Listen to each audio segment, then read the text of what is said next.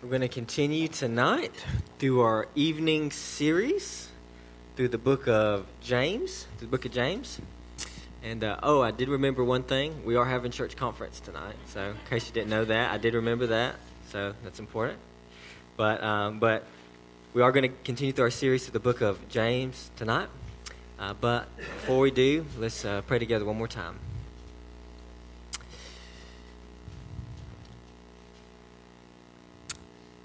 Father, you have much to say to us. And Lord, um, and we need it, Lord. We need to hear from you. And Lord, to, today has been a lot of talk about wisdom. I pray, Lord, that you would, Father, make us truly wise. Your servant James told us that if any of you lacks wisdom, let him ask God who gives generously to all without reproach, and it will be given to him. So, Lord, we ask a generous God to make us wise, God, truly wise, in every decision that we make, in all that we do, to honor and glorify you, and to live for uh, in view of eternity. So make us wise tonight, we pray, O oh Lord, in Jesus' name. Amen. Uh, if you have a Bible, you can turn to James chapter 3. Uh, and we are talking about wisdom again tonight. I didn't necessarily plan it like that, but it's kind of how the Lord worked it out.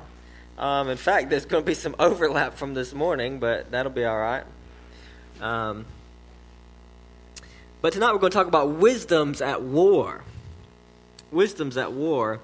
Um, I'm just curious. Has, has anyone, has any of you ever read the Screwtape Letters? Anybody? Okay. So, The Screwtape Letters is a book written by C.S. Lewis, same guy who wrote Chronicles of Narnia. It's a fascinating book. I'd encourage you to read it because it's it's a fictional work, of course, but um, it, it's a extremely creative and insightful idea. It's a elder demon, an elder demon, writing letters to a, his nephew, a, a, a younger demon giving him advice about how to tempt humans. And so it's a very insightful book because as you read it, you kind of you you you gain you gain some insight from a very, very brilliant writer, C.S. Lewis, about how it is that the devil actually tempts us and and and deceives us. And um, in one part of this book, this is what the elder demon writes to the to the uh, younger demon. This is what it says. What, what he says. Quote, It does not matter how small the sins are, provided that their cumulative effect is to edge the man away from the light and out into the nothing. Murder is no better than cards if cards can do the trick. Indeed, the safest road to hell is the gradual one, the gentle slope, soft underfoot, without sudden turnings, without milestones, without signposts. Um, the devil's the devil, but he's not a he's not an idiot. Um, and what we see in this example here is a type of what we could call hellish wisdom. Hellish wisdom. And in a very real sense, in the spiritual reality, there is a war going on. There is a war going on between uh, uh, uh, the the angels and the demons between uh, between us and the, the, the, the spiritual forces of darkness, Paul says. But not just that, but there's a battle between uh, the sons of the light and the sons of the devil. There's the wisdom of the world and the wisdom of God. And these two are at war, and they're always they're all they're always clamoring for your attention, for your allegiance. And what James is pleading with us this evening is to embrace the heavenly wisdom. So that's what we're going to talk about this evening wisdoms at war. But if you have a Bible and you're able and willing, let me invite you to please stand in honor of the reading of God's Word from James chapter 3, beginning in verse 13. Verse 13. He says, Who is wise and understanding among you? By his good conduct, let him show his works in the meekness of wisdom. But if you have bitter jealousy and selfish ambition in your hearts, do not boast and be false to the truth. this is not the wisdom that comes down from heaven, but is earthly, unspiritual, demonic. For where jealousy and selfish ambition exist, there will be disorder and every vile practice. But the wisdom from above is first pure, then peaceable, gentle, open to reason, full of mercy and good fruits, impartial and sincere. And a harvest of righteousness is sown in peace by those who make peace. The Word of God. You may be seated. I want to see three things from our passage tonight. First, we, sh- we, are, we are to live out humble wisdom. We are to live out humble wisdom. Number two, we are to reject hellish wisdom. And number three, we are to embrace heavenly wisdom. So, live out humble wisdom, reject hellish wisdom, and embrace heavenly wisdom.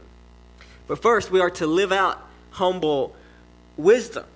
In verse 13, James says, Who is wise and understanding among you? By his good conduct, let him show his works in the meekness of uh, wisdom. So James begins by asking this uh, question here. He says, "Who is wise and understanding among you?" But of course, uh, it's kind of a setup, right? Because what James is saying is, uh, if if you think you are wise and understanding, if you answer yes to that question, you know he, he's kind of trying to he's kind of trapping you a little bit. He says, if that is true, if you think you are wise and understanding, and uh, he says, well, you should prove it. you should prove it by your good conduct uh, and your works done in the he, he calls it the meekness of wisdom. Now, now what does that what does that mean?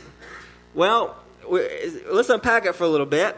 The NIV translates the verse this way. It says, "Let them show it. Let them show their wisdom and understanding by their good life, by deeds done in the humility that comes from wisdom." That's that's a fair translation. The Net Bible translates it by his good conduct, let him show, he should show his works done in the gentleness that wisdom brings. So, if we're going to try to understand this, I think maybe the best way to do it is just kind of work backwards. So, if we start at the end of the verse and work backwards, the first thing is we should figure out what he's talking about when he says uh, the meekness of wisdom. And uh, we actually talked about this at, at length uh, this morning. True wisdom, James says, is characterized by humility.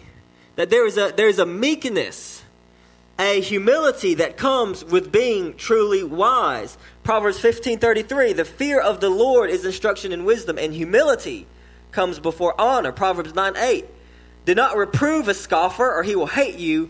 Reprove a wise man, and he will love you. A true wisdom that James is talking about is a, is a humble wisdom. It's a teachable wisdom. It's a wisdom that doesn't assume they know it all. It's a person who has a proper understanding of their own weaknesses. Right? I, often say that the sin we should most be concerned about is our own. And when, and when we have a proper view of that, we treat others differently. We, we're less, we're less self righteous and more aware of our own weaknesses, and so we're able to deal humbly and gently with others in theirs. Uh, and uh, what James is saying here is that, again, working backwards, we must be careful then to show our works to be done in the humility of wisdom. And let him show there, when he says let him show, it is a command. It's a command. So, again, in the same way, and really, James, again, he's beating the same drum. In the same way that um, a person shouldn't just be a hearer of the word, but a doer only. A, per- a person just shouldn't sh- say they have faith, but, but have no works with it. In the same way, a person just shouldn't think that they're wise, but they should also show their wisdom by works done in humility. By works done uh, from uh, the meekness, he says, that comes from wisdom. Um, it, it is there is them that is truly wise. In other words, it should be evident that our good works are flowing out of a humble heart. And finally, James says that, uh, that these works, he says, by his conduct, let him show his works in the meekness of wisdom. In other words, the works that we do, that the works that should, the good works that should flow out of our lives from our humble heart, should add up together into a good conduct. That is a manner of life. In other words, it should the truly wise person, in other words, is characterized by a life of doing good to others in a humble spirit. That is what a truly wise person is. And so, in other words, uh, what James is, is, is getting at is that true wisdom, true wisdom, again, is not just some type of, of, of knowledge, it is, it is a heart attitude.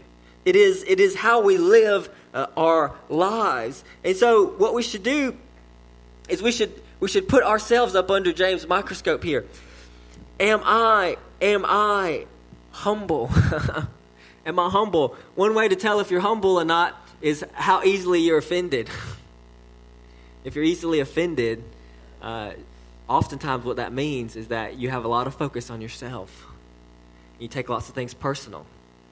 Right? Am I humble? Am I gentle? Am I am I do I do I view myself primarily as one who is to serve or one who should be served? Uh, do I carry a harsh or haughty disposition? Am I gentle with other people?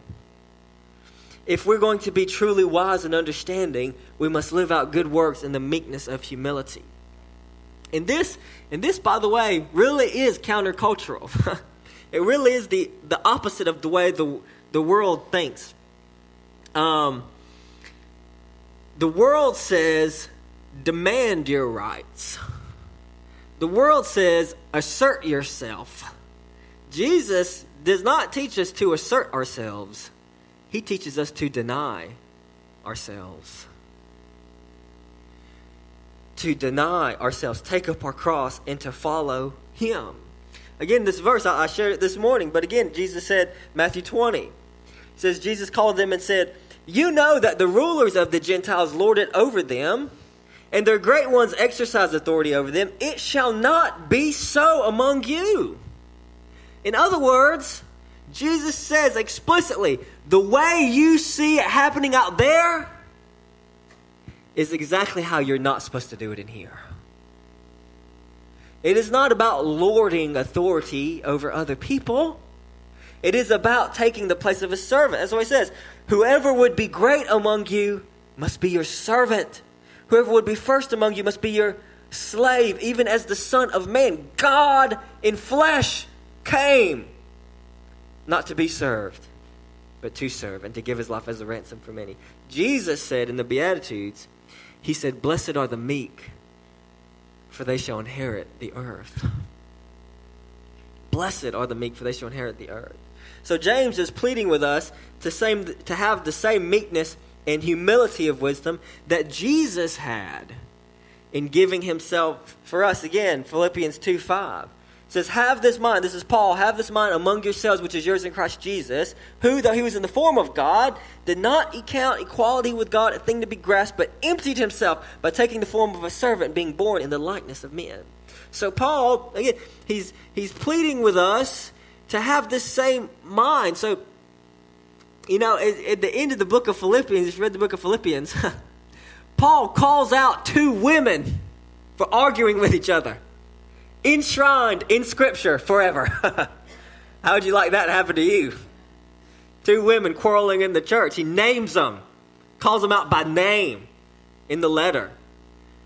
And if, so it's no accident, of course, that Paul is, is writing this to the Philippian church, and he's writing it to all of us. He's saying, "My goodness, Jesus, the, the God, God, Jesus, who was equal with God, did not cling to it, but laid it aside, and became a servant. How much more then should we serve others?" So, number one here, we are to live out humble wisdom. Live out humble wisdom, and number two we are to reject hellish wisdom. Reject hellish wisdom. Verse 14 says, But if you have bitter jealousy and selfish ambition in your hearts, do not boast and be false to the truth. This is not the wisdom that comes down from above, but is earthly, unspiritual, demonic. For where jealousy and selfish ambition exist, there will be disorder and every every vile practice.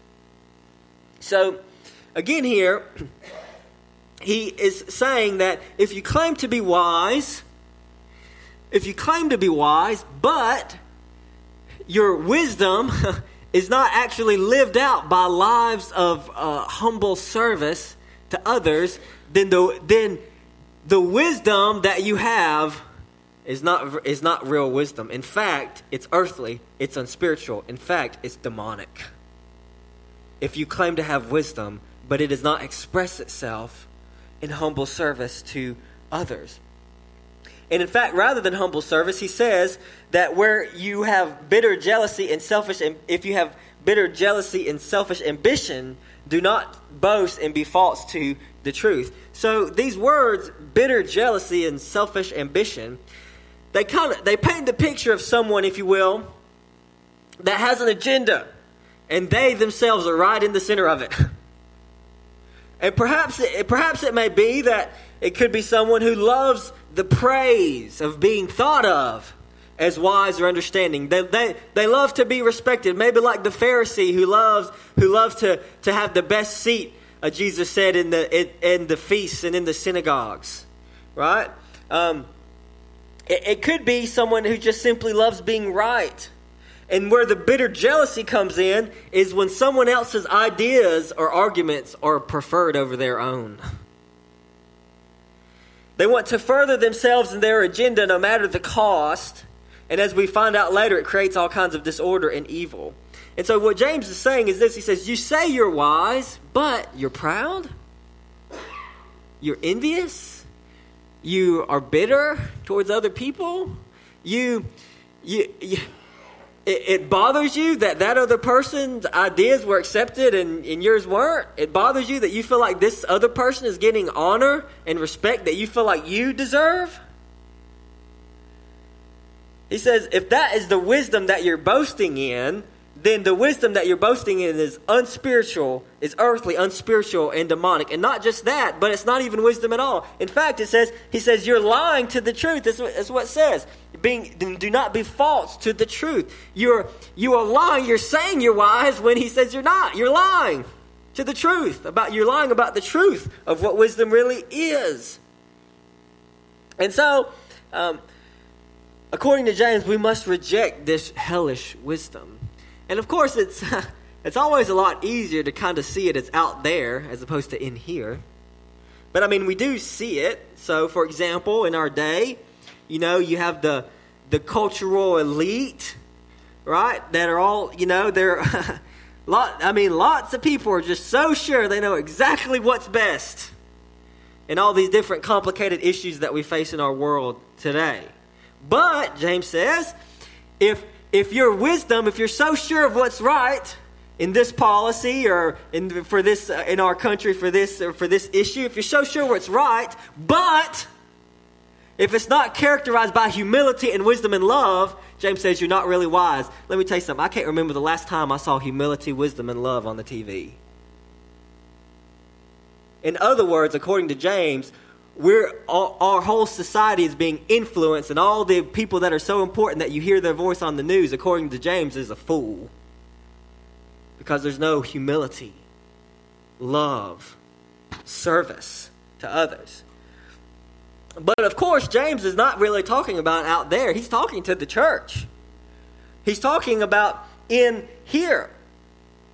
It can happen right in here where we are so sure that we're right about a particular issue that we're unable to hear a contrary opinion. And if someone's idea is preferred over our own, we can take it as a personal attack. It's amazing how many people have left church because their idea wasn't received. And they felt they took it they, they were wounded by it and took it as a personal attack and just walked right out the doors. It happens all the time. You see, there's wisdom. I know what I know what's right, and they didn't listen to me. So you know what? Forget about them. James says, that's not wisdom. It's not wisdom. So called wisdom or knowledge without love, James says, is a recipe for division. Paul, in this in his incredible chapter on love, in 1 Corinthians 13, wrote this. He says, If I speak in the tongues of men and angels, but have not love, I am a noisy gong or a clanging cymbal. Listen, if I have prophetic powers and understand all mysteries and all knowledge, and if I have all faith so as to remove mountains but have not love, I am nothing. If I give away all that I have, and if I deliver my body to be burned, deliver up my body to be burned, but have not love, I gain nothing. I mean, if you think about what Paul is saying here, you know, just reflect on it a little bit, it's astounding. he's saying, and he's talking, you know, it's actually in the context of spiritual gifts in, in, in, in 1 Corinthians.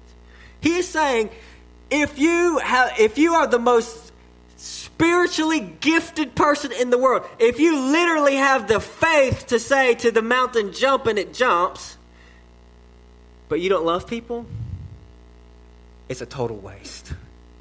Total waste. He says, if you literally give every penny you have to the poor, and Jesus loves when we're generous to the poor.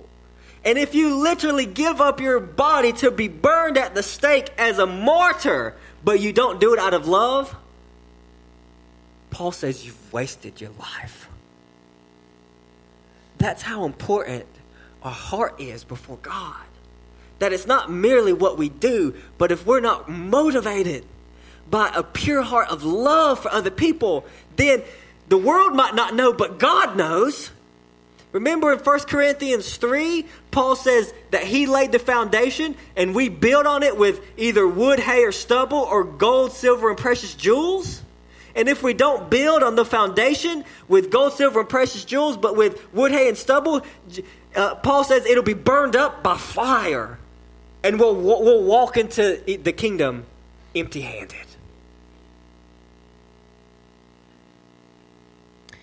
Christianity is above all a heart religion. You see, the world cares about the intellect, the skill, the raw talent, or the mental, mental or physical abilities. And those things are not unimportant, but God cares preeminently about your character. Not merely what you do, but who you are, because who you are is nothing without, but because what you do is nothing without who you are. And finally, here James says, uh, he says that wherever jealousy and selfish ambition exist, there will be disorder in every vile practice. Verse 16. So, wherever this false wisdom is, James says, this selfish ambition and this jealousy, then really there's no limit to the chaos and the kinds of evil uh, that can take place. I mean, if you think about it, you think about it. When, when the most dangerous kind of evil is principled evil. And what I mean by that is this it's, it's evil that's so sure it's right. And this is what James is talking about. Wherever this wherever this wise and understanding person is who's so sure that there's right, he says there will be disorder in every vile practice. Think about it and give you a couple major examples. First example, let's say a person believes that their country has been deeply wronged by other nations. And and in addition, that there have been those of another race who have infiltrated and affected their nation with lies, deceit, and control, and that they, particularly as an individual, has been appointed at that time to right the wrongs that the world has done to them. And it's the right thing to do because we've been wronged. Adolf Hitler has been born. And no amount of war, and no amount of concentration camps and no amount of gas chambers is too far to accomplish what you know is right. It's called self justification. The ends justify the means. Why? Because you're so sure that you're right.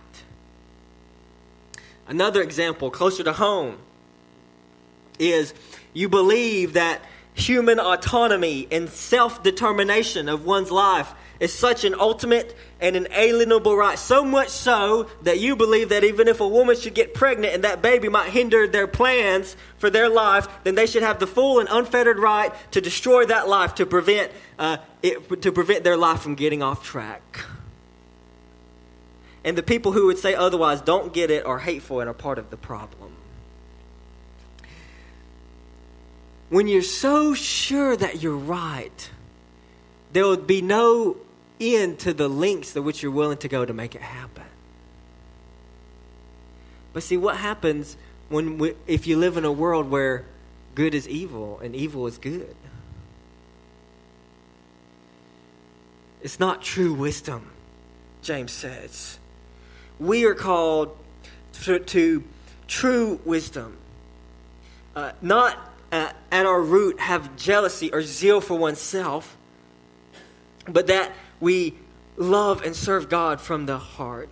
And it doesn't just happen out there. It doesn't just happen in a big scale. It happens it happens right here. it happens right here when we when we uh, demand our own way. We could go back to Paul's uh, 1 Corinthians 13, the love chapter.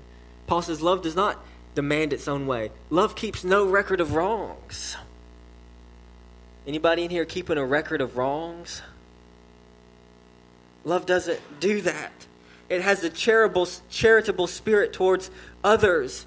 We don't get impatient with others. We are careful, even when we disagree with someone, not to view them as an enemy, but, but, that, but that we're still brothers and sisters in the Lord. This is important right? We live in an, a day of identity politics. And so what you do, the way it works is very easy. You you label them and once they have a certain label, you can then you can then ignore everything you say. You fit them into your narrative for them. There's no nuance, there's no care. And the, same, the, the, the thing is, though, is the same thing can happen in the church right? We have certain ideas, someone else may have different ideas, and all of a sudden, within the body of Christ, in your mind, it becomes it's us against them. That's sin. We're on the same team. And we can disagree about certain things and still be brothers and sisters in the Lord. We cannot fall into the same traps and lies of the world. We must, James says, reject hellish wisdom. It's not from God, it's earthly, it's unspiritual, it's demonic. So we live out humble wisdom, we reject hellish wisdom, and finally, James wants us to embrace heavenly wisdom. Embrace heavenly wisdom. In verse 17, James says, The wisdom from above is first pure, then peaceable gentle, open to reason, full of mercy and good fruits, impartial and sincere. And the harvest of righteousness is sown in peace by those who make peace. So, if we know what uh, heavenly wisdom isn't, then what is it? Well, James tells us. James tells us. First, he says that heavenly wisdom is pure heavenly wisdom is pure. The word is in the same family as the word as the word that's translated holy. Wisdom from God means to be pure. It refers it refers clearly to to moral purity. Truly wise people, James says, are pure people, are holy people. In other words, for James and for God, wisdom is not just a practical category. See, oftentimes, and especially in America, we, it's very tempting to become very pragmatic. You know, if it works, it's okay. If, if, it, if, if it just achieves the end that we are desiring, if it, it, if it brings about the purpose, the, the goal that we have in mind, as long as it works, it's okay. But that is not heavenly wisdom.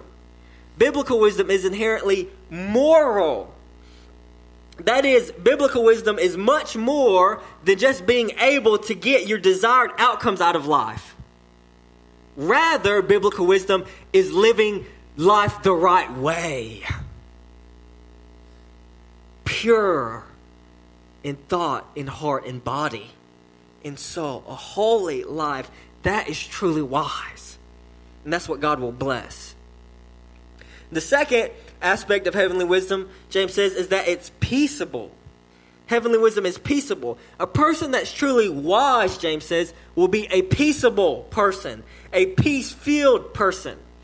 In other words, they're a person that's easy to get along with. They don't bring negativity and division and a contrary spirit everywhere they go. You know, we hate to say it, but it's true. There are some people that are so rough around the edges, you feel like you get cut every time you're around them. Right?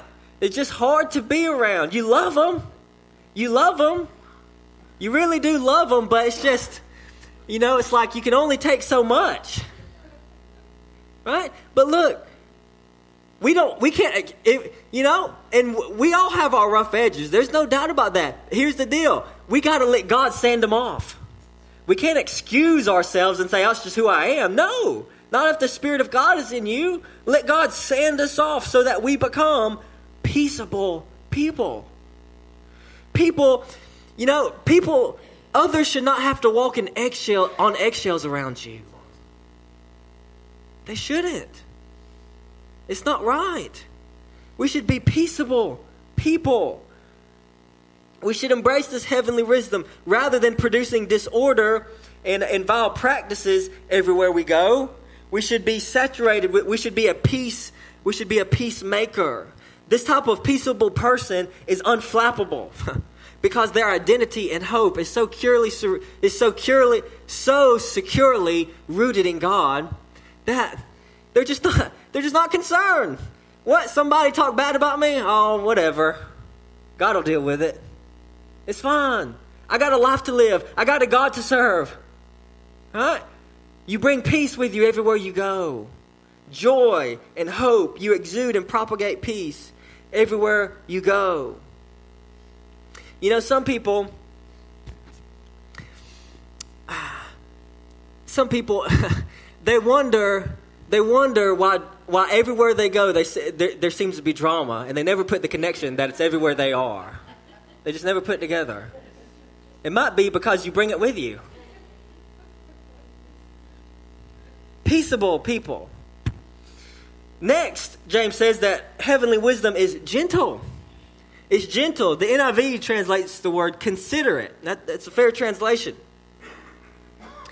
The heavenly wise person is a gentle person, a considerate person, a thoughtful person. They are not harsh or excessively demanding. They don't demand their own way, but will appropriately yield uh, to others.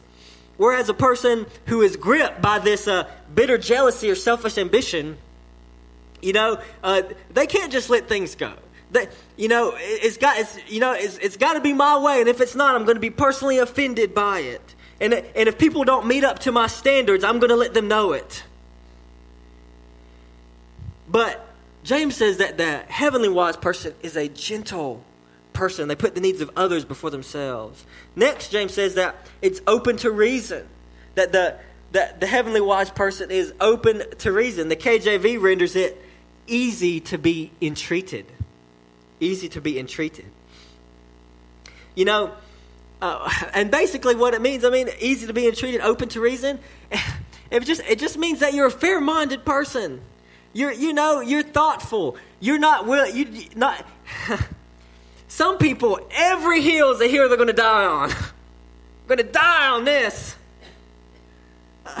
It's just unnecessary. Every hill is not a hill to die on. Right? What, you, what you're going to eat for lunch today is not a hill to die on. The color of the carpet's not a hill to die on. You're, you're, open to reason. You're, you're persuadable.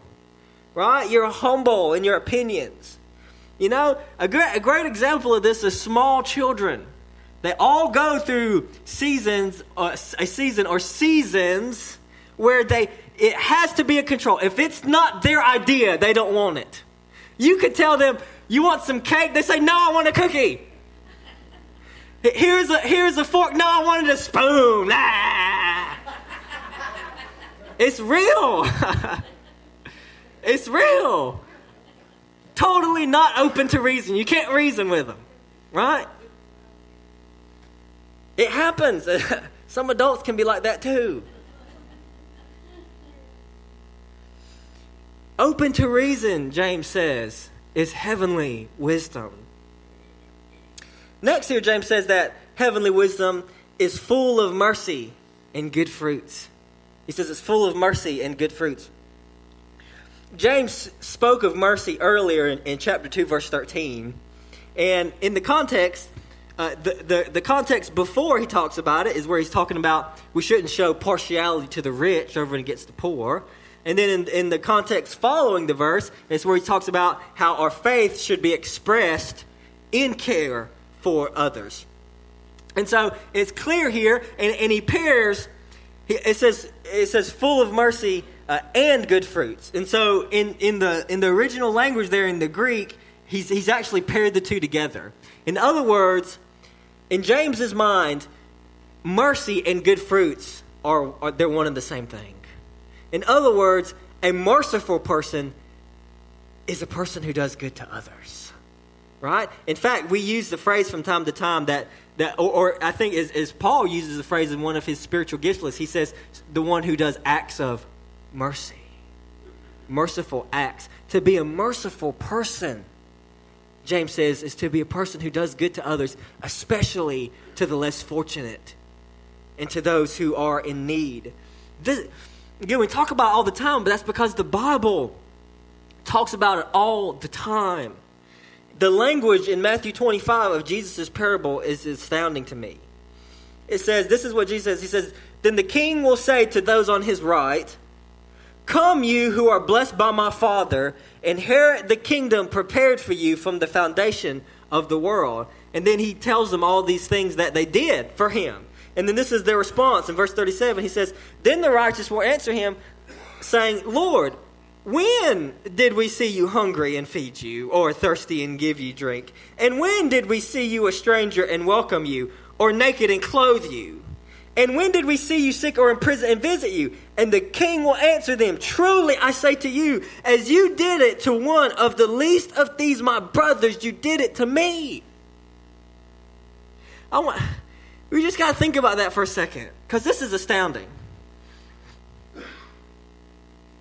And I'm not saying we should, we, we, we definitely must be wise in the love and in, in, in the way that we, we, we don't want to be enable people understand that. But here's the deal. If Jesus walked through that door and said, Would you buy me a meal? Nobody in this room would say no. we wouldn't.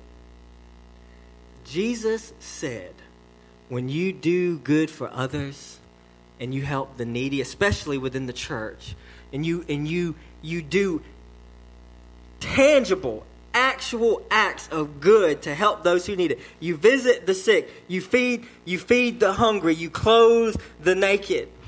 You visit those in prison.